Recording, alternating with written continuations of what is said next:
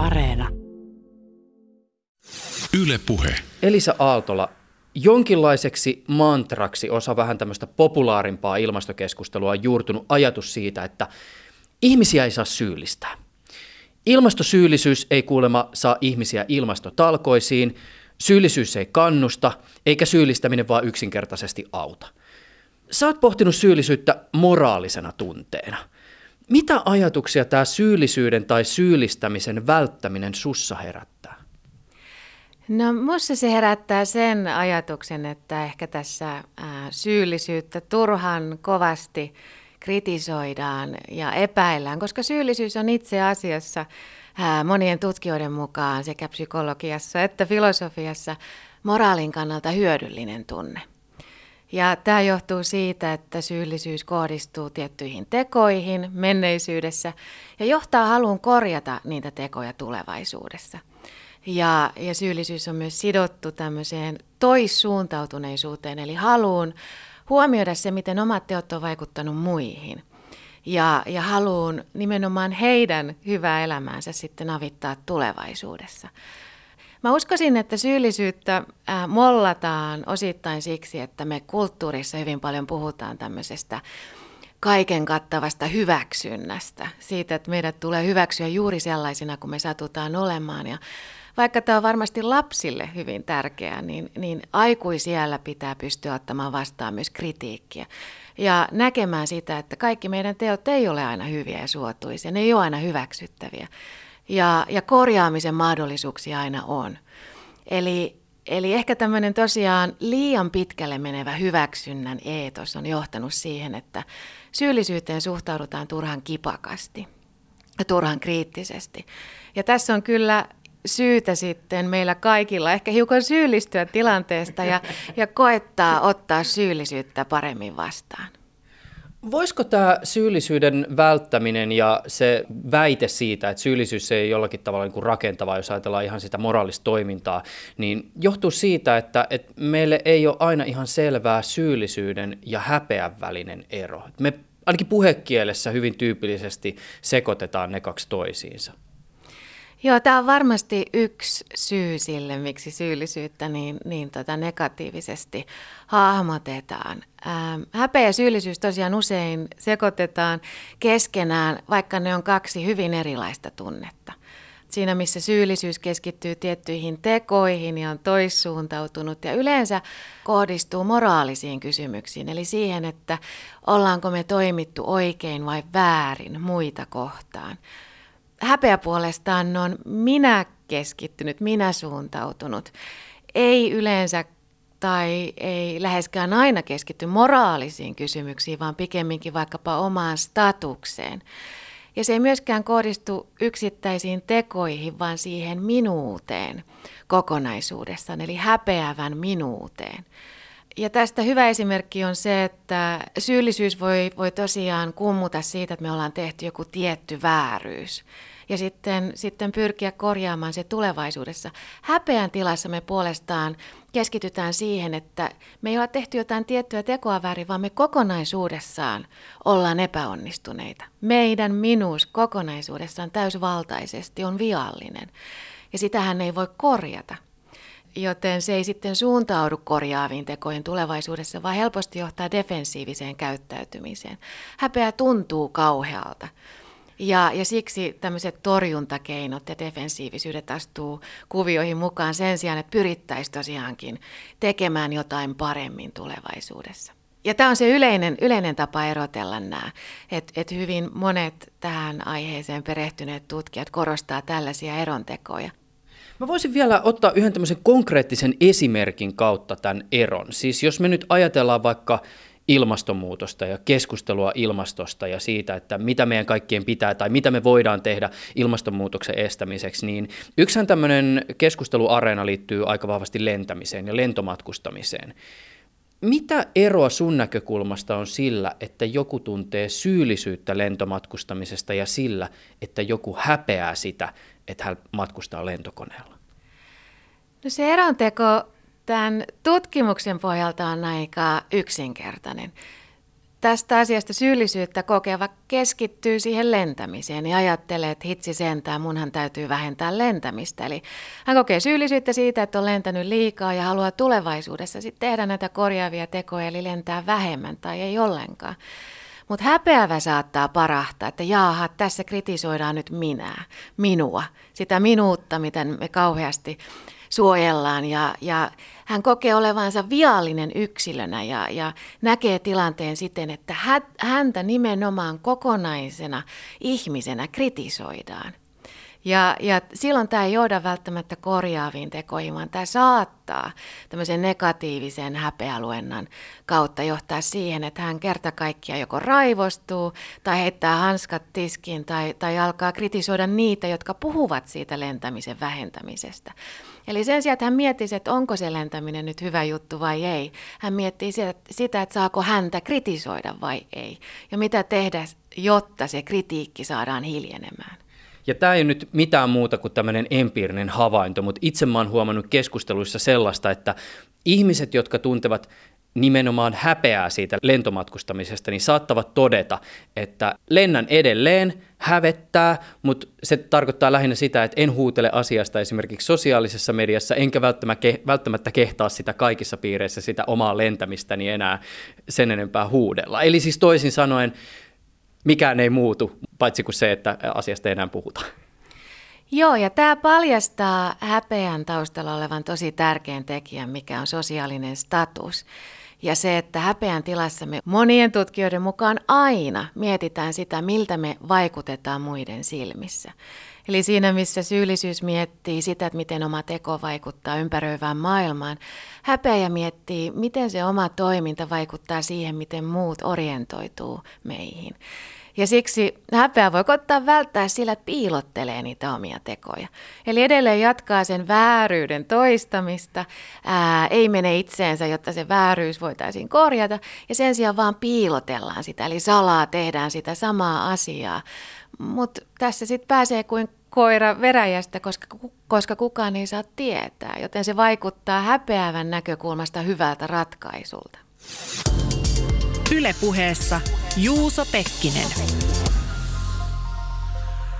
Tässä jaksossa keskustelemme häpeästä, syyllisyydestä ja rakkaudesta moraalisina tunteina. Erityinen fokus on siinä, miten edellä mainitut tunteet kiinnittyvät osaksi keskustelua ilmastosta, luonnosta ja eläinkunnasta. Kanssani aiheesta keskustelee Turun yliopiston eläin- ja ympäristöfilosofiaan sekä moraalipsykologiaan keskittynyt dosentti Elisa Aaltola. Aaltolan uusin kirja on niin sanotusti kovaa kamaa sen julkisen keskustelun näkökulmasta, jossa moraali- ja ympäristökysymykset linkittyvät. Me istumme, Elisa, tällä hetkellä sun työhuoneessa Turussa. Kuvailisimmeko hieman kuuntelijalle sitä, että mitä tässä ympärillä oikein näkyy? Miltä näyttää filosofin työhuone? No, tässä työhuoneessa on kaksi filosofia työskentelemässä, toinen tosin ei ole tällä hetkellä paikalla. Täällä näkyy tämän toisen, toisen tota, filosofin eli Jani Sinokin iso kirjahylly, missä on paljon Descartes-kirjoja muun muassa ja muuta tämmöistä modernin, varhaismodernin ajan filosofiaa. Ja sitten mun, mun kirjahyllyssä on hiukan vähemmän kirjoja, koska suurin osa löytyy kotoa, mutta se koostuu enemmän sitten moraalipsykologiaa ja, ja myös eläimiä ympäristöä koskevista opuksista. Siellä ehkä mulle tärkeimpänä on Platonin kootut teokset.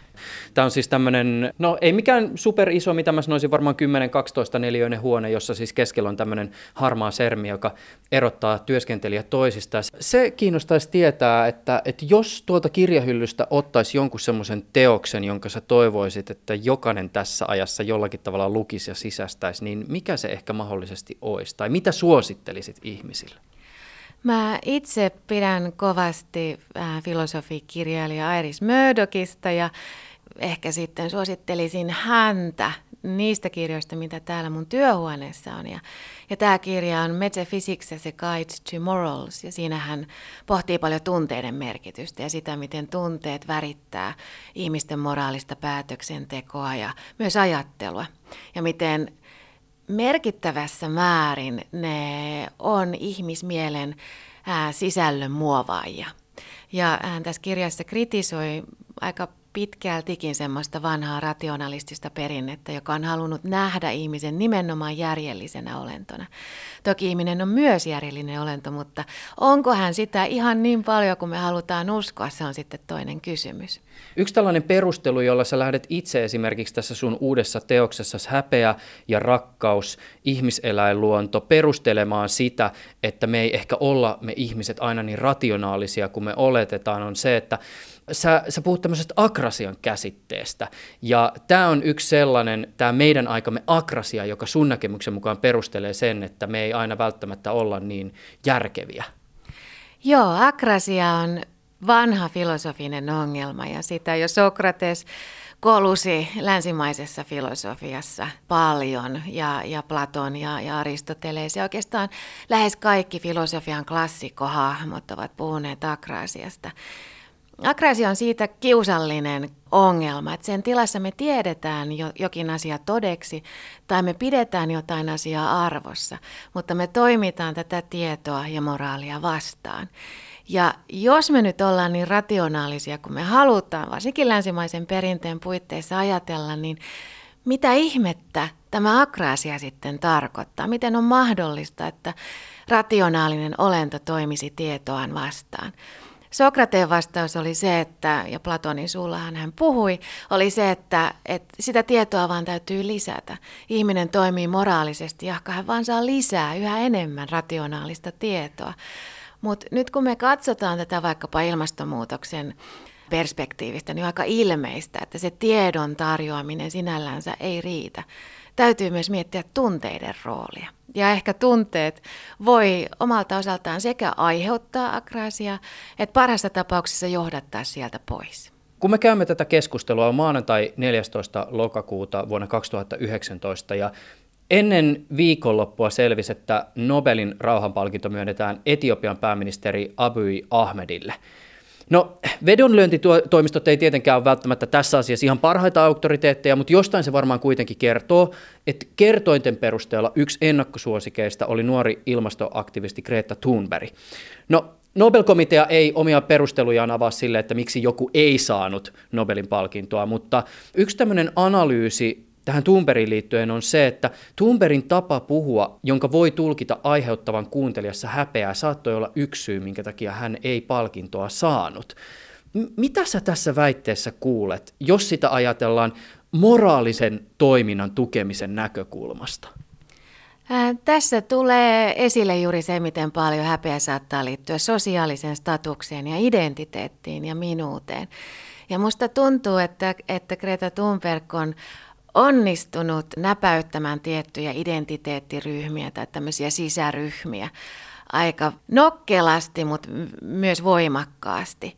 Ja sitä kautta aiheuttanut heissä häpeää. Nämä ryhmät löytyy varmasti varakkaammista, keskiluokkaisista, usein maskuliiniseen identiteettiin liittyvistä ryhmistä. Mehän ollaan nyt nähty globaalilla tasolla, miten paljon keski-ikäiset, valkoiset, rikkaat miehet ovat todella kurjasti kritisoineet Thunbergia muun muassa siitä, että hän ei ole kyllin seksikäs, vaikka kyseessä on lapsi.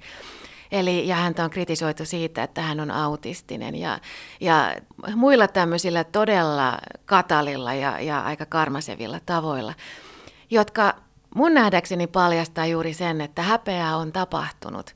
Ja se on liittynyt tähän sisäryhmään, tähän valkoisten, keskiluokkaisten varakkaiden miesten ää, sisäryhmään. Ja, ja se on johtanut sitten torjuntakeinoihin, näihin defensseihin, mihin häpeä saattaa usein ihmisen suistaa. Ja niin defenssejä yleisesti on nimenomaan toisen haukkuminen, leimaaminen, ää, nälviminen.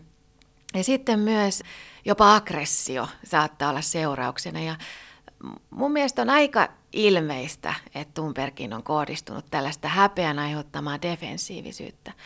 Mutta samalla mä uskoisin, että, että tämä Thunbergin tapaus on sellainen, mikä saattaa johtaa myös rakentavaan häpeään. Ja mä oon nyt tässä paljon puhunut siitä, miten häpeä voi olla negatiivinen tila, ja sitä se tosiaan saattaa olla. Se saattaa olla äärimmäisen tuskallinen tila, koska kukaan ei halua kokea olevansa epäkelpo ja viallinen kokonaisuutena. Mutta on tutkijoita, joiden mukaan häpeä juuri siksi, että se koskettaa sitä koko minuutta, saattaa myös johtaa kokonaisvaltaiseen moraaliseen muutokseen.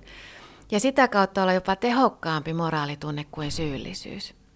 Eli siinä, missä syyllisyys saa meidät vaikkapa kierrättämään enemmän tai lentämään vähemmän tai ollenkaan, niin häpeä saattaa parhaassa tapauksessa aiheuttaa sen, että me todella radikaalisti ja, ja kokonaisella tavalla muutetaan meidän asennetta muuhun ympäristöön. Eli halutaan olla toisenlainen ihminen suhteessa ympäröivään maailmaan. Halutaan muuttaa rajusti sitä omaa minuutta ja, ja niitä ideologioita, mitkä on johtaneet meitä olemaan tietynlaisia ihmisiä suhteessa sit juurikin luontoon esimerkiksi. Ja, ja tämä vaatii sitä, että ihmisellä on moraalista kypsyyttä. Eli joidenkin tutkijoiden mukaan tällainen moraalinen maturiteetti edesauttaa sitä, että häpeästä tulee rakentava, edesauttava, kokonaisvaltaista muutosta ajava tunne. Me nyt tässä puhutaan häpeästä jotenkin hirveän tietysti ylätasoisesti, mutta että monelle varmaan arkinen kokemus häpeästä on myös jollakin tavalla aika, no ei nimenomaan ylätasosta, vaan alatasosta. Siis häpeää saatetaan tuntea sellaisissa yhteyksissä, joihin siihen ei liity mitään moraalista kysymystä. Siis joku saattaa hävetä ulkonäköään, omaa olemustaan, liikkumistaan, siis yleinen häpeän tunne saattaa olla sellainen, joka niin kuin vallitsee päivästä toiseen. Ja tässä yhteydessä me puhutaan niin kuin aika erityyppisestä häpeästä kuin sellaisesta häpeästä, jolla on jo, jollakin tavalla joko sitten moraalia rapauttavaa tai moraalia korottavaa potentiaalia. Joo, filosofi Maata Nussbaum on muun muassa tehnyt eronteon identiteettiin liittyvän häpeän ja moraalisen häpeän välille. Ja, ja monet muutkin ajattelijat on sitten toistaneet tätä erontekoa. Ja siinä ideana on se, että, että nimenomaan identiteettihäpeä, se omaan sisäryhmään liittyvä häpeä, usein keskittyy asioihin, joilla ei ole mitään moraalista oleellisuutta. Ja, ja silloin ihminen saattaa, saattaa joutua tosi tuskalliseen tilanteeseen vaikkapa köyhyyden tai tietynlaisen ulkonäön vuoksi. Tavalla, mille ei ole moraalisia perusteita. Eli hänen ei tulisi kokea niistä häpeää, mutta silti tämä häpeä purkautuu esille, koska sosiaalinen asema ja se, miten muut ihmiset meidät näkevät ja mikä meidän identiteetti on, on ihmisille sosiaalisena eläimenä niin tärkeä juttu. Mutta moraalinen häpeä sitten puolestaan keskittyy moraalisiin kysymyksiin, eli siihen, mikä on oikein ja väärin. Ää, minkälaiset seikat on oikeudenmukaisia, minkälaiset teot edistää hyvää elämää ja, ja yhteistä hyvää. Ja, ja tällainen häpeä on usein suotuisa. Se saa, meidät reflektoimaan sitä, minkälaisia olentoja me ollaan, minkälaisia arvoja meillä on, miten me toimitaan suhteessa muihin. Ja Mä uskoisin, että Greta Thunberg on herätellyt nimenomaan tällaista moraalista häpeää monissa.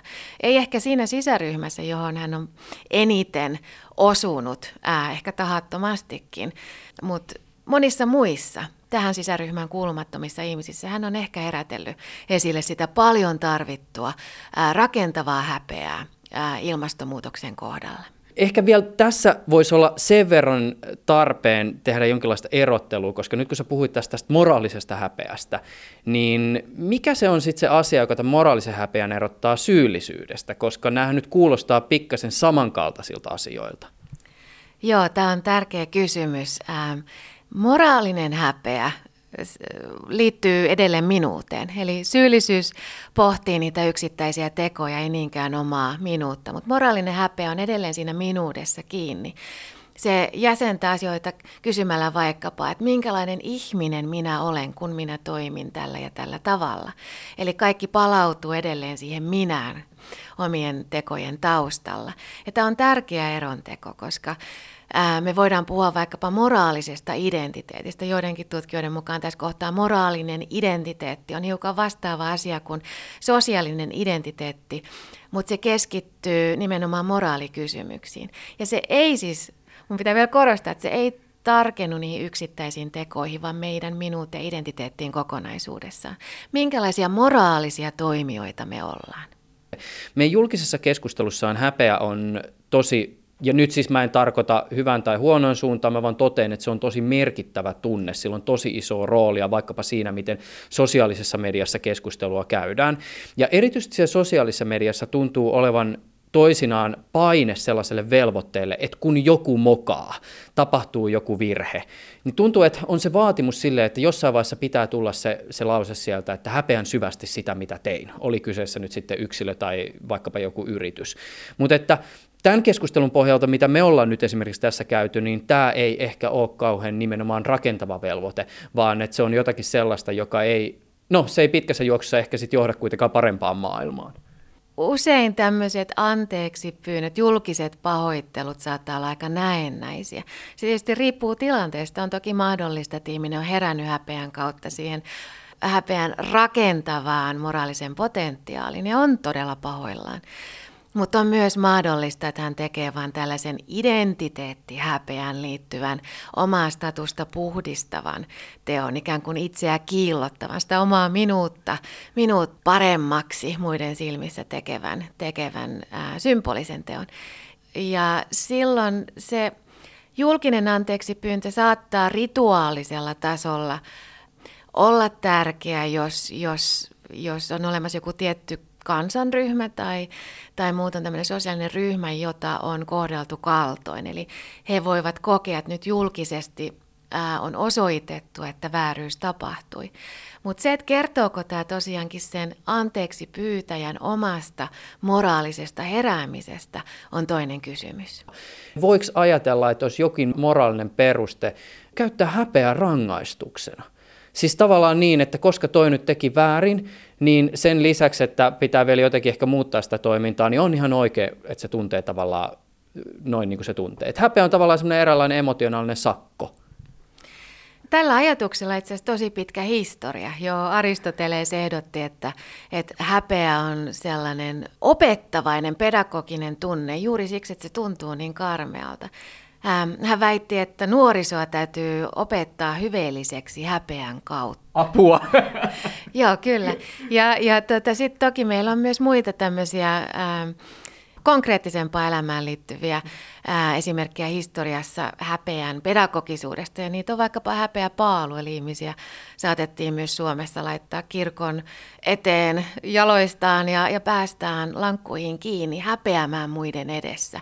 Ja tämä oli nimenomaan rangaistus, mutta samalla opettavainen tuomio ja, ja tämmöinen näpäytys. Eli, eli tähän häpeän rankaisevaan rooliin liittyy tosiaan myös pedagogisuus. Ne kaksi on usein kulkeneet yhdessä ää, menneisyydessä. Ja, ja tätä voisi toki miettiä myös nykypäivänä. Musta tuntuu, että vaikkapa Me Too-kampanjaan on osaltaan liittynyt tämmöinen häpeän sekä rankaisevuus että opettavaisuus. Eli on ehkä ainakin jollain tasolla saatettu joissain piireissä toivoa, että häpeä rankaisee niitä väärintekijöitä, jotka on kohdelleet naisia karmealla tavalla. Mutta samalla opettaisi heille ja sitten laajemmalle yhteisölle siitä, miten naisia tulee kohdella kunnioittavammin. Välillä julkisuudessa käydään keskustelua esimerkiksi äh, kollektiivisesta häpeästä tai kollektiivisesta syyllisyydestä. Joo, mä ajattelisin, että kollektiivinen syyllisyys on, vaikka se on välillä esille tuleva termi, niin se on ehkä, ehkä vähän harhaanjohtava, koska syyllisyys on usein hyvin yksilökeskeistä. Me koetaan syyllisyyttä nimenomaan yleensä omista teoistamme. Toki me saatetaan kokea myös muiden teoista tämmöistä jaettua syyllisyyttä, mutta se on harvinaisempaa. Häpeä sen sijaan saattaa olla hyvinkin kollektiivista juuri siksi, että se liittyy identiteettiin ja sisäryhmään. Ja mä ajattelisin, että jos mies kokee, että häntäkin nyt sitten laitetaan häpeämään muiden miesten teoista, niin tämä ehkä saattaa kertoa siitä, että hän jäsentää identiteettiä vahvasti nimenomaan tietynlaisen maskuliniteetin kautta. Ja silloin hän saattaisi ehkä rakentavammin vaan sanoa, että minä en kuulu noihin tuollaisiin miehiin ja että, että mieheyteen liittyy monia erilaisia sisäryhmiä. Ja on olemassa myös niitä sisäryhmiä, jotka osaa suhtautua kaikkiin kunnioittavasti. Eli, eli tämä olisi tämmöinen tapa päästä siitä kollektiivisesta häpeästä irti. Ylepuheessa Juuso Pekkinen.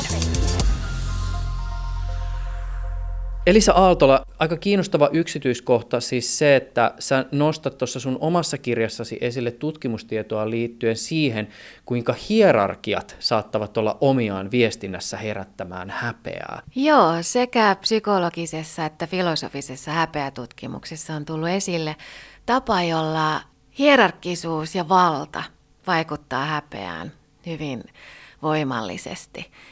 Yksi tulkinta on se, että häpeällä olisi jopa evolutiivinen funktio siten, että kun joku alistaa meitä, kun me ollaan alennetussa hierarkkisessa asemassa, niin häpeä olisi tapa reagoida tilanteeseen siten, että me hetkeksi mennään piiloon, vetäydytään ja sitä kautta vältetään fyysinen konflikti, mikä saattaisi johtaa meidän omaan kuolemaan ja tuhoon.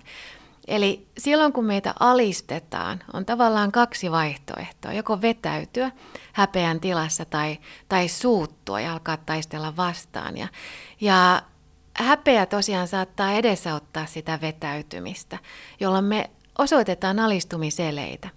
Ja joidenkin tutkijoiden mukaan sitten eläinmaailmasta löytyvät alistumiseleet on tavallaan eläinmaailman verrannollinen tämmöinen esimerkki ää, häpeästä. Ja, ja ihmiset osoittaa niitä alistumiseleitä myös häpeän tilassa, eli he katsoo maahan tai koettaa lähteä ikään kuin livohkaan siitä, tekeytyä pieneksi, kävellä kumarassa, olla kaikin puolin sellaisia, jotka fyysiseltä hapitukselta niin osoittaa, että minä en ala taistelemaan. Mutta tämä tarkoittaa sitä, että, että jo se, että joku jollain tapaa runtelee meitä, oli se sitten psyykkisesti tai fyysisesti, saattaa johtaa häpeään. Eli se, että joku on meille vaikkapa fyysisesti väkivaltainen, jo sinällänsä saattaa purskauttaa häpeän meissä esille. Ja, ja tätä kautta sitten on selitetty sitä mysteeriä, miksi vaikkapa raiskauksen uhrit saattavat kokea häpeää. Jo se, että on tullut fyysisesti kaltoin kohdelluksi, tosi karmealla tavalla, alistetuksi, johtaa siis häpeään. Ja sitä kautta tämä häpeän valta, ää, suhde tulee aika selkeästi esille. Mä mietin vaikkapa nyt tätä hierarkiakysymystä niin, että, että tyypillisesti hän keskustelu vaikka sosiaalisessa mediassa menee sillä tavoin, että jos siellä somessa on joku semmoinen jonkun alan tutkija, vaikkapa nyt sieltä sitten ilmastopuolelta, ja, ja sitten tota, joku esittää jonkun aika hölmön jutun siellä Twitterissä väitteen, joka ei pidä paikkansa, ja sitten tämä tutkija menee sitä kommentoimaan, niin se reaktio usein siihen kommenttiin saattaa olla aika voimakas. Ja jos ajatellaan tätä niin kuin häpeä hierarkisuutta, niin voisiko ajatella, että joissakin tilanteissa tässä itse asiassa saattaa olla kyse siitä, että koska se tutkija tavallaan ikään kuin omasta asemastaan käsin käy siihen keskusteluun, niin se saattaa olla jotain sellaista, joka sen häpeän kautta herättää sitten sen defenssin siinä vastapuolessa. Joo, kyllä. Mä ajattelen, että, että viime vuosina esille noussut tapa haukkua ja teilata tiedettä kaiken maailman dosentteja, joihin itsekin kuulun, ja, ja, ja tutkimusta. Voi ehkä osittain selittyä tätä kautta. Eli, eli nyt ehkä joissain piireissä on herännyt semmoista häpeää, mikä liittyy tieteen perinteiseen arvovaltaan ja auktoriteettiin ja hierarkisesti aika korkeaan asemaan. Ja, ja siihen saattaa sisältyä sekä häpeää että sitten uudenlaista uhmaa. Eli, eli sitten myös eri, erilaista provokaatiota ja haukkumista ja jopa vihapuhetta. Tämä on aika mielenkiintoinen ilmiö. Mutta samalla sitten Greta Thunbergin herättelemä häpeä saattaa selittyä tätä kautta, koska se ihmisryhmä, jolla perinteisesti on ollut eniten valtaa, eli ne äveriäät tai keskiluokkaiset herrasmiehet, valkoiset herrasmiehet, he saattavat kokea, että kukapa sinä Greta nyt olet siinä nuorena naisena, jolla on vieläpä autismia, tulemaan ja kertomaan meille mitään. Ja se, että Greta on saanut niin paljon globaalisti näkyvyyttä, on asettanut hänet yhtäkkiä hierarkisesti hyvinkin korkealle. Ja tämä on ollut uhka ja myös häpeän ää, aiheuttaja niille, joilla perinteisesti on ollut valtaa. Eli yhtäkkiä se pieni tyttö onkin heitä korkeammalla. Yle puhe. Elisa Aaltola, mä Mä nyt vedän hieman mutkia suoriksi, mutta äh, moraalisessa pohdiskelussa sä tunnut asettuvan enemmän Dostojevskin kuin taloustieteilijänä ja moraalifilosofina tunnetun John Stuart Millin suuntaan. Siis Millhän tunnetaan parhaiten äh, utilitarismin käsitteestä, ja jos nyt oikein tiivistää, niin tässä ymmärtääkseni ajatuksena ehkä tälleen niin kuin arkijärjessä soveltaen on siis se, että, että toimi niin, että se sun toimintasi tuottaa mahdollisimman paljon hyvää. Toki voi olla, että siinä välissä joku ehkä pikkasen kärsii, mutta kunhan sitten se tavallaan ollaan se hyvän suhteen siellä plussan puolella, niin silloin se teko on jollakin tavalla oikeutettu.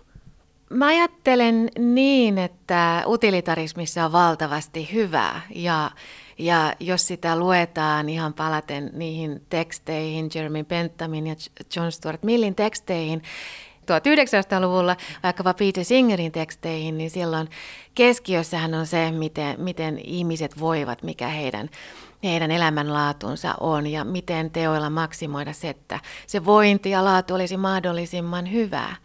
Ja myös muiden eläinten elämänlaatu ja vointi olisi mahdollisimman hyvää.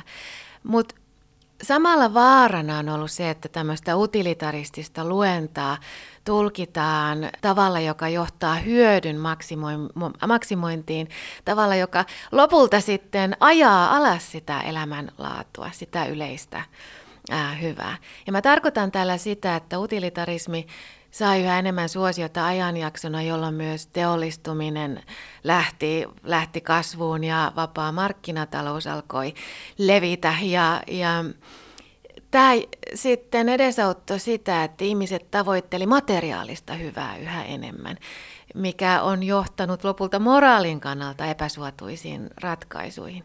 Ja tässä kirjassa mä nyt mainitsen Dostojevskin ja Millin rinnakkain siksi, että, että heidän teoksensa John Stuartin teos Utilitarismi ja sitten Dostojevskin Rikos ja rangaistus ilmestyivät 1800-luvulla ihan muutaman vuoden säteellä toisistaan.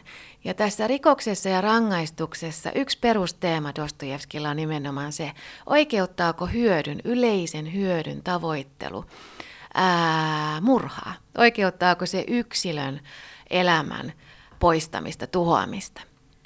Ja hänen vastauksensa on ei. Eli tässä päähenkilö Raskolnikov, joka murhaa kurjan ää, koronkiskurin ilkeän ihmisen ja koettaa sitä itselleen oikeuttaa sillä, että toki niillä varoilla, mitä hän saa ryövättyä tämän murhan seurauksena, voisi auttaa isoa määrää köyhiä. Vaikka hän koettaa perustella sitä murhaa tällä tavalla, hän päätyy pikkuhiljaa syyllisyyteen. Hän ahdistuu ja kiertelee Pietarin kaduilla aika äärimmäisessä surkeudessa ja tuskaisuudessa.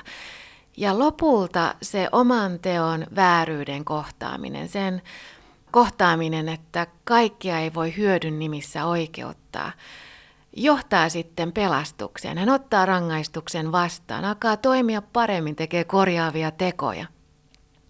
Ja siinä sitten on aika hyvin esillä myös syyllisyyden moraalinen potentiaali.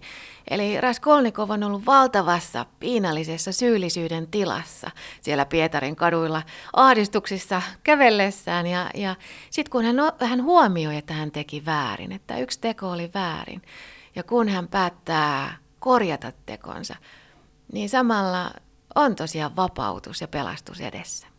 Jos tätä lukee jollakin tavalla, siis vertailee Milliä ja Dostojevskia ja ottaa sen syyllisyyden jonkinlaiseksi kiintopisteeksi ja sitten vielä kehikoksi tämän meidän ympäristöajattelun, niin mun täytyy itse asiassa pikkasen sen verran vielä niin kuin puolustaa Milliä tässä, että jos me ajatellaan sitä niin kuin utilitarismia ja sen ikään kuin sitä moraalia rapauttavaa potentiaalia vaikkapa sinne niin kuin ympäristön suuntaan, niin onhan meillä sitten kuitenkin olemassa myös tämmöinen ajatus, että meidän ihmisten on nyt niin kuin ikään kuin ryhdyttävä luopumaan ja meidän on downgradeattava ja tämä siitä syystä, että, että meillä on vain tämä yksi maapallo ja resurssit alkaa käydä vähin. Eikö tähän ole itse asiassa utilitaristinen ajatus? Siis se meidän suhteellinen kärsimyksemme tai elämänlaatumme vähentäminen, niin se on oikein siitä syystä, että jokin suurempi eli siis se ympäristö jollakin tavalla voisi päästä voitolle. Eli että voisiko, voisiko tavallaan sanoa, että semmoinen niin ihmisen ympärillä pyörivä utilitarismi tai ihmiskeskeinen utilitarismi on se ongelma, ei sinänsä utilitarismi? Joo, sä oot aivan oikeassa. Utilitarismissa tosiaan on paljon hyviä puolia ja, ja sitä on sovellettu myös eläin- ja ympäristökysymyksiin aika menestyksekkäästi. Ää, ja se on osa meidän ihan arkiajattelua ollut varmasti jo, jo vuosituhansia, ehkä, ehkä aina. Eli toki ihminen pohtii myös tekojensa seurauksia tämmöisestä yleisestä hyödyn näkökulmasta. Ja silloin tärkeää on nimenomaan se, että mietitään, että mikä se on se hyöty, mitä me tavoitellaan. Onko se vaikkapa taloudellinen voitto tai vain tietyn ihmisryhmän tai vain, tie, vain tietyn lajin eli ihmisen hyvän elämän mahdollistaminen, vai onko se laajemmin ihmislajin, muiden eläinten ja myös ympäristön hyvän elämän edesauttaminen. Ja kun tätä utilitaristista ajattelua laajennetaan pitkälle, niin silloin siitä löytyy tosiaankin avaimia ratkaista myös ilmastonmuutosta. Yle puhe. Syyllisyys on liitetty nimenomaan siihen, miten me ollaan kohdeltu muita, miten meidän teko on vaikuttanut muihin. Ja tämä tekee siitä toissuuntautuneen, toisin kuin häpeä, joka kohdistuu siihen minään.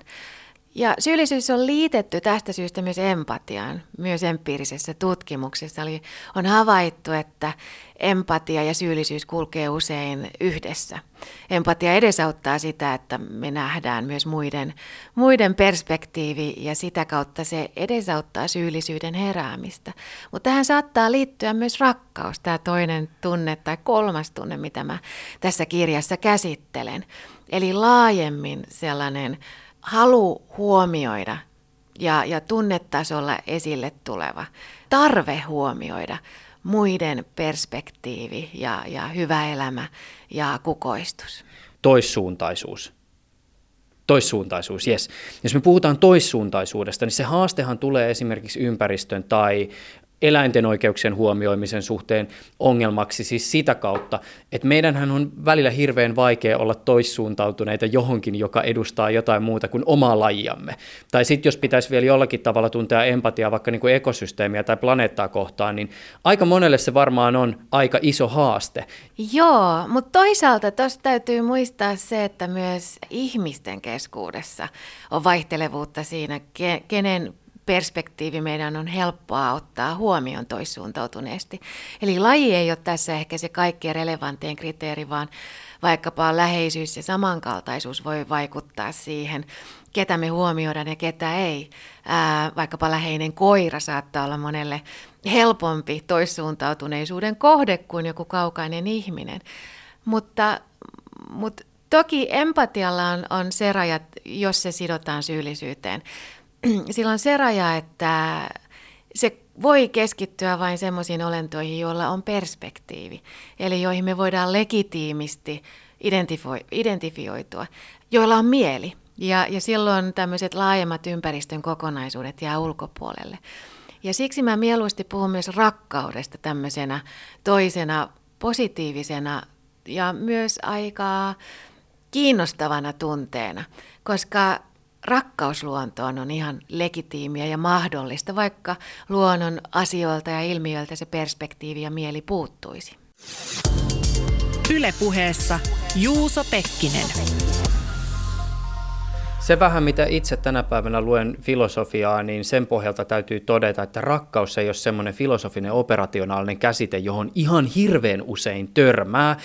Joo, Rakkaus on haastava tunne. Se on hyvin, hyvin monitahoinen ja kompleksi tunne. Ja tämä asettaa sit rajoituksia ehkä sille, kuinka moni haluaa siihen filosofisesti ja rationaalisestikin perehtyä. Toisaalta filosofia historiassa rakkaudesta on puhuttu paljonkin. Eli vaikkapa Platon puhuu rakkaudesta jo kaksi ja puoli tuhatta vuotta sitten. Ja, ja vastaavasti monet muut filosofian klassikot on nostaneet rakkauden esille. Ja mä itse ajattelisin, että ehkä se, miksi rakkaus jäi vaikkapa 1900-luvun filosofiassa pienempään rooliin, johtuu osittain siitä, että me eletään voimakkaan rationalistista aikakautta, jolloin me halutaan nähdä ihminen nimenomaan järjellisenä olentona ja jolloin tällaiset suuret positiiviset tunteet saattaa vaikuttaa jotenkin siirappimaisilta tai liian sentimentaalisilta negatiivisessa mielessä. Mutta tähän on virhe. Mä väittäisin, että, että rakkaus on meille hurjan oleellinen tunne henkilökohtaisella tasolla. Se on ehkä meille oleellisin häpeän rinnalla ehkä se oleellisin tunne. Kaikkihan haluavat jollain tasolla rakkautta ja kaikkihan kaipaavat sitä jollain tasolla. Jos katsotaan kulttuurin kertomuksia niin, tai, tai lauluja tai, tai taidetta, niin tosi iso osa siitä keskittyy rakkauteen. Joten on vähän omituista, miksi sitten tieteissä ajattelijat ei haluaisi käsitellä rakkautta, nostaa sitä esille ja, ja tarkastella, että mitä se oikeastaan on ja minkälaisiin moraalisiin seurauksiin se saattaa johtaa. Eli jos joku tunne on meille niin tärkeä henkilökohtaisesti, miksi ei perehtyä siihen tarkemmin? Miten lähteä avaamaan sitä rakkauden moraalista potentiaalia, koska jos mä nyt mietin tälleen niin kuin arkijärjen näkökulmasta rakkautta, niin sehän voi olla hirveän erityyppistä siitä moraalisesta vinkkelistä. Siis joku voi rakastaa itseään, se voi toki, jo, toki toimia jonkinlaisena niin kuin moraalisten päätösten tai niin kuin päätösten motivaattorina, mutta sitten taas toisaalta voi olla sellaista rakkautta, joka kohdistuu toiseen, joka on täysin epäitsekästä, ja se taas sitten johtaa ehkä toisen tyyppisiin päätöksiin. Miten lähteä jäsentämään rakkautta niin, että se olisi jollakin tavalla moraalin näkökulmasta relevantti tunne? Tämä onkin hyvä kysymys. Koska rakkaus on meille niin keskeinen tunne, se on myös meille tosi vaikea tunne. On hankala ottaa siitä sellaista rationaalista etäisyyttä ja määritellä sitä jollakin kaiken kattavalla tavalla. Se on ehkä mahdotonta lopulta. Se on niin vahvasti meissä. Osaltaan tämä on voinut johtaa sitten siihen, että, että rakkaudesta on iso liuta hyvin erilaisia määritelmiä. Eli kun filosofit ja psykologit on koettaneet jäsentää, mitä se rakkaus nyt oikein on, niin on päädytty varsin kirjavaan määritelmien joukkoon. Rakkauden vaikeus on juuri siinä, että sitä on hankala saada kiinni selkeän tieteellisen selityks, selitysmallin alaisuuteen. Ja Mä ajattelisin, että se on itse asiassa ihan hyvä, että meillä on niin monia erilaisia määritelmiä, koska se paljastaa sen, että rakkaus ei tosiaankaan ole mitenkään yksiselitteinen tunne, vaan hyvin laaja ja hyvin monitasoinen tunne. No jos me nyt ollaan miettiä sitä, että minkälaisia rakkauden lajeja esimerkiksi itse tunnistaa, niin varmaan tämä tyypillisen on se, että rakastuu vaikkapa toisessa ihmisessä johonkin piirteisiin. Siis eh, toinen on kaunis ja fiksu ja älykäs ja hauska ja, ja sen jälkeen sitten jotenkin tulee siihen tulokseen, että no, näitä asioitahan minä tässä ihmisessä rakastan. Mutta sitten taas toisaalta esimerkiksi parisuhteen kautta niin varmasti moni on törmännyt tämmöiseen, että, että rakkaus on jonkinlainen päätös riippumatta siitä, että, että jos siinä ihmisessä tapahtuu jotakin isoja muutoksia tai elämäntilanne muuttuu tai mitä ikinä, niin rakkaus pysyy. Ja jois, joissakin päivissä pitää ehkä muistuttaa siitä itseään, että, että tämmöinen asia meidän välillä on, mutta että se on jotakin sellaista, joka ei ole riippuvainen siitä rakkauden kohteen ominaisuuksista. Ja sitten taas toisaalta mä esimerkiksi omien ystävieni kohdalla miettinyt sitä, että mistä se rakkaus kumpuaa. Ja, ja mun täytyy sanoa, että joissakin tilanteissa, kun sitä ystävyyttä oikein koetellaan, niin se fiilis on lähinnä se, että no kai se on jotakin sellaista, että mä oon ton ihmisen tuntenut nyt 30 vuotta. Mutta tämmöinen jo tavallaan niin kuin katsaus näihin rakkauden erilaisiin arkilajeihin paljastaa sen, että käsitettähän voi lähestyä hyvin erilaisilla tavoilla. Joo, ja tässä tuli nyt hienosti esille jo kolme rakkauden ää, määritelmää. Jo. Mitkä? Ää, ensimmäinen niistä, joka, joka keskittyy näihin piirteisiin toisissaan, ää, laatumääritelmä. Ää, jo Platon puhui nimenomaan laatumääritelmästä rakkauden sellaisena perus, perustana, tai hän luonnehti rakkautta laatujen ja piirteiden kautta. Hän väitti, että rakkauden tilassa me havaitaan toisessa jotain hyvin kaunista tai hyvää tai totuudellista. Ja nämä kauneus ja hyvyys ja totuus on jopa universaaleja, tämän yksilön ylittäviä piirteitä, joita hän ikään kuin heijastaa itsessään. Eli me nähdään lopulta rakkaudessa jotain transcendentaalia toisessa. Eli tässä voidaan mennä hyvin pitkälle. Platon korosti sitä, että lopulta siinä ei ollakaan enää pelkästään sen yhden yksilön tietyissä ominaisuuksissa, vaan jossain tämmöisissä laajemmin metafyysisesti oleellisissa kauneuden, hyvyyden ja totuuden ää, ideoissa kiinni. Eli nähdään jälkimmäisiä ää, yksilössä. Mutta sitten tämä toinen esimerkki, minkä sä mainitsit, ää, tulee lähelle arvostamismääritelmä, eli semmoinen päätös. Nyt vaan nähdä joku toinen ainutlaatuisena ja, ja arvostusta ja rakkautta ansaitsevana olentona. Tämmöisen arvostusmääritelmän mukaan me havaitaan toinen uniikkina, päätetään antaa hänelle erityistä arvoa. Eli me ei niinkään nähdä hänessä jotain ainutlaatuista tai arvokasta, vaan me annetaan se ainutlaatuisuus ja arvokkuus hänelle. Me tehdään päätös, että tässä nyt on sellainen, jolle minä haluan antaa nämä piirteet. Tavalla, joka ehkä kertoo siitä, että me silloin ymmärretään se, että rakkaus on myös siitä rakastajasta lähtöisin oleva tunne ja tämmöinen lahjan antaminen. Ja tässä sitten tulee myös kristillisen perinteen tiettyjä tuota, vivahteita mukaan, eli rakkaus lahjana. Ja sitten tämä kolmas esimerkki, eli se, että ollaan myös haastavien tapahtumien jälkeen edelleen rakkauden tilassa ystävää kohtaan. Tämä tulee lähelle suhdemääritelmää, joka sitten määrittelee rakkauden sellaiseksi tunteeksi, joka syntyy jaetun menneisyyden ja yhteisen tulevaisuuden kuvittelun varaan. Elisa Aaltola, kun sä käyt läpi näitä rakkauden lajeja, niin tämän laatumääritelmän kohdalla sä nostat erikseen esille tämmöiset transcendentaaliset luontokokemukset. Ehkä tiivistäen voisi puhua sellaisesta erityisestä kokemuksesta, joka vaikka luonnossa kulkiessa herää, siis jotenkin ehkä semmoinen ykseys tai luontoon kuuluminen tai mitä ikinä se kenelläkin on. Mutta mun tuli tähän liittyen vaan mieleen semmoinen, että että jos tämä siis tavallaan luonnon laadullisiin ominaisuuksiin rakastuminen ja niiden kautta ehkä niin kuin johonkin tunteeseen kohoaminen, niin on jotakin sellaista, joka voi ehkä rakentaa sitä luontosuhdetta, niin mä mietin, että mitä sä kuulet tämmöisessä siis funktionaalisessa luontosuhteessa, joka myös tänä päivänä on esimerkiksi tämmöisessä terveys- ja hyvinvointidiskurssissa hirveän tyypillinen. Siis se, että mene luontoon, niin, niin verenpaine laskee ja voit sen jälkeen paremmin, tai että, että tietty aika viikossa luonnossa kulkiessa parantaa näin ja näin paljon terveyttä.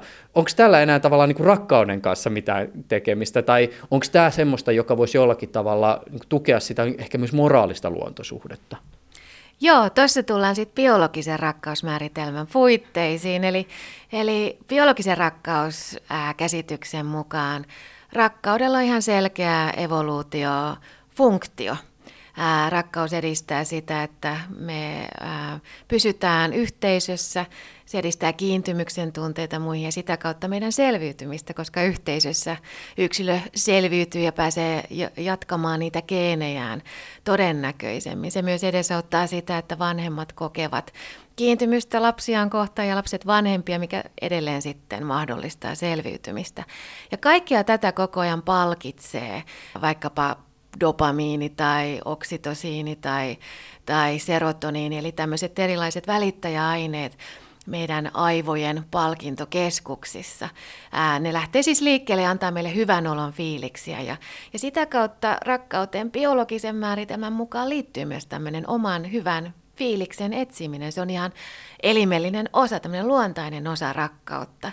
Ja, ja tota, tästä perspektiivistä sellaisen positiivisen fiiliksen ja tällaisen suotuisan fysiologisen olotilan etsiminen luonnosta on nimenomaan biologista luontorakkautta. Eli luonto voi, voi tota, tai luontokokemukset voi madaltaa meidän stressiä ja, ja tarjota paljon hyvän olon kokemuksia.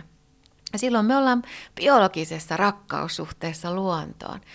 Mutta tässä on samalla semmoinen tietty egoismin vaara ja, ja jos me tosiaan lähestytään rakkautta vain siitä perspektiivistä, että mitä hyviä fiiliksiä se meille itsellemme antaa, niin vaikka tämä on varmasti tosi yleistä ja, ja ehkä valitettavan yleistä tämmöisessä arkisessa rakkaudessa, niin siinä on myös ihan selvä, ilmeinen itsekyyden vaara. Se rakkauden kohde saattaa jäädä aika kaukaiseksi, kun me keskitytään vaan, ja sen erityisesti sen rakkauden kohteen hyvä saattaa jäädä kaukaiseksi, kun me keskitytään vaan siihen, mitä me itse siitä rakkauden kohteesta itsellemme saadaan. Ja, ja sitten tämmöisissä toisenlaisissa luontokokemuksissa, jotka menee tähän transcendentaaliin luontoyhteyteen enemmän, niin siellä se itsekyys jossain määrin hälvenee nimenomaan siksi, että huomio on siinä rakkauden kohteessa sinällänsä. Mutta toki me silti saa, saa, saatetaan saada myös tällaisissa transcendentaalisissa luontokokemuksissa itsellemme jotain, eli täysin se egoistinen vinkkeli ei tietenkään poistu, mutta, mutta tätä, oleellista kuitenkin on nimenomaan se luonto ja sen hyvä ja sen kauneus ja totuus ja, ja kukoistus. Eli, eli tässä on enemmän aineksia rakkauteen kuin pelkässä oman hyvän fiiliksen etsinnässä. Ja luontoromantikot oli sellaisia 1800-luvulla, jotka korosti tämmöistä transcendentaalia luontorakkautta. Vaikkapa Henri Thoreau on, on yksi esimerkki ää, luontoajattelijasta, luontoromantikosta tai niin kutsutusta transcendentalistista, joka koki, että luonnossa ihminen löytää uudenlaisia ontologisia, metafyysisiä oivalluksia, siis oivalluksia koskien sitä, mitä todellisuus on. Väkisti ihminen ymmärtää olevansa hyvin pieni olento keskellä valtavaa, merkillistä, ihmeellistä, upeaa kaikkeutta.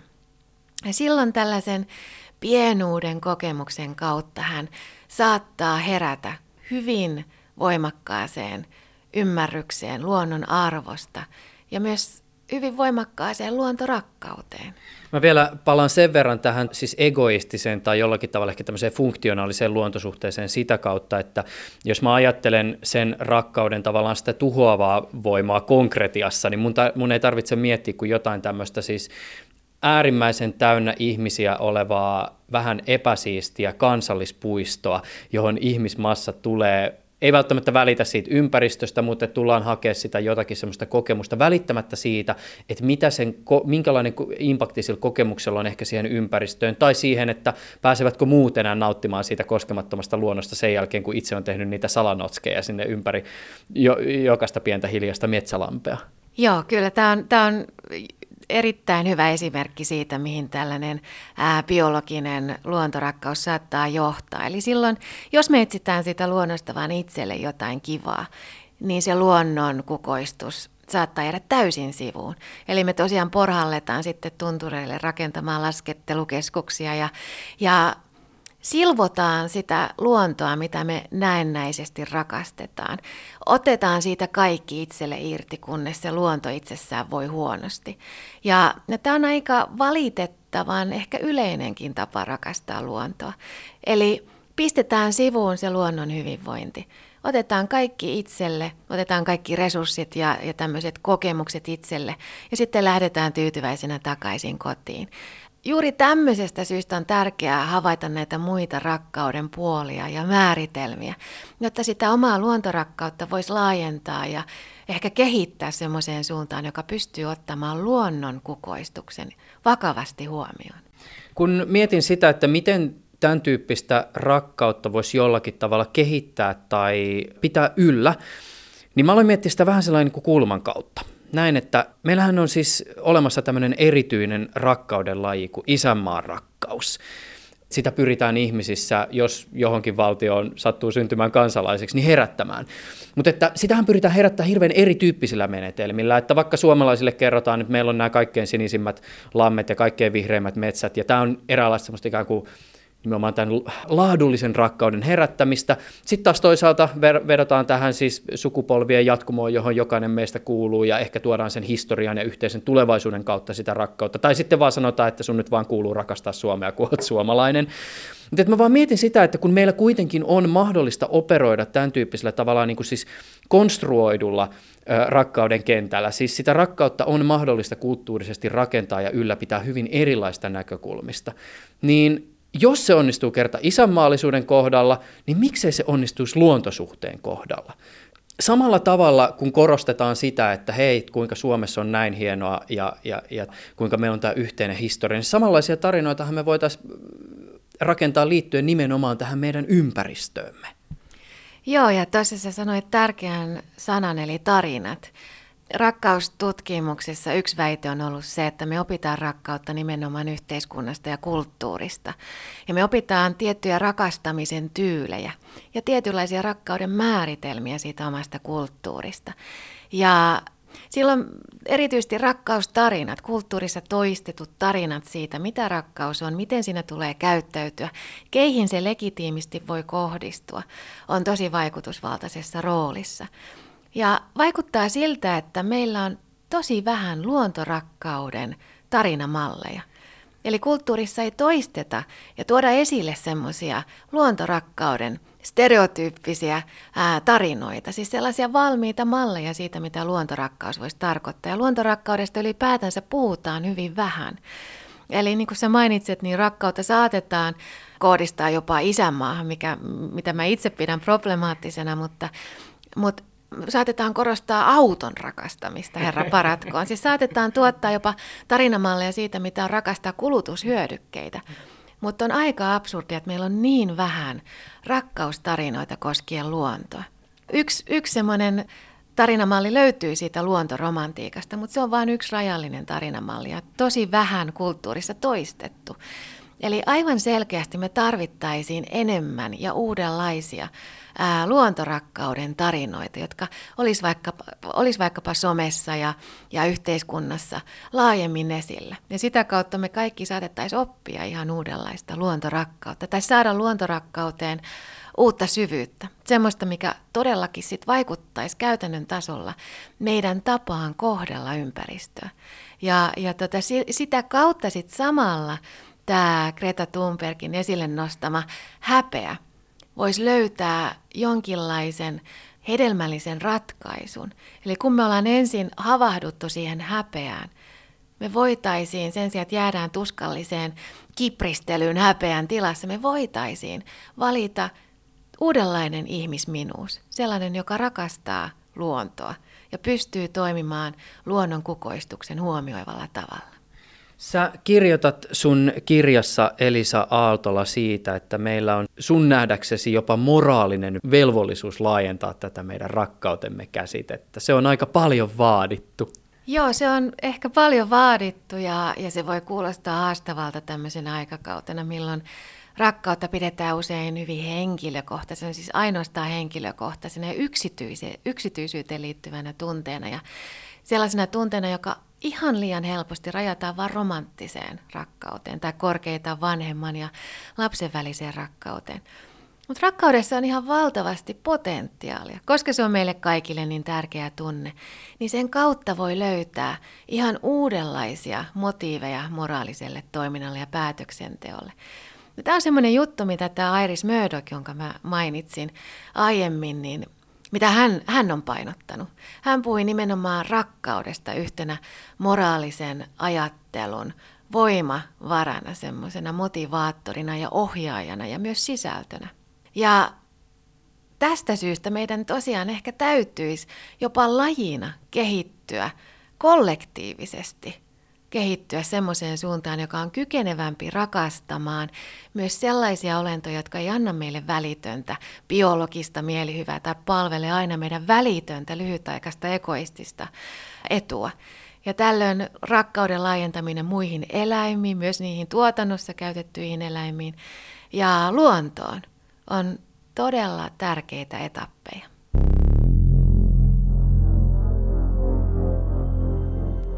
Haastateltavana tässä oli Turun yliopiston eläin- ja ympäristöfilosofiaan sekä moraalipsykologiaan keskittynyt dosentti Elisa Aaltola. Ylepuheessa Juuso Pekkinen.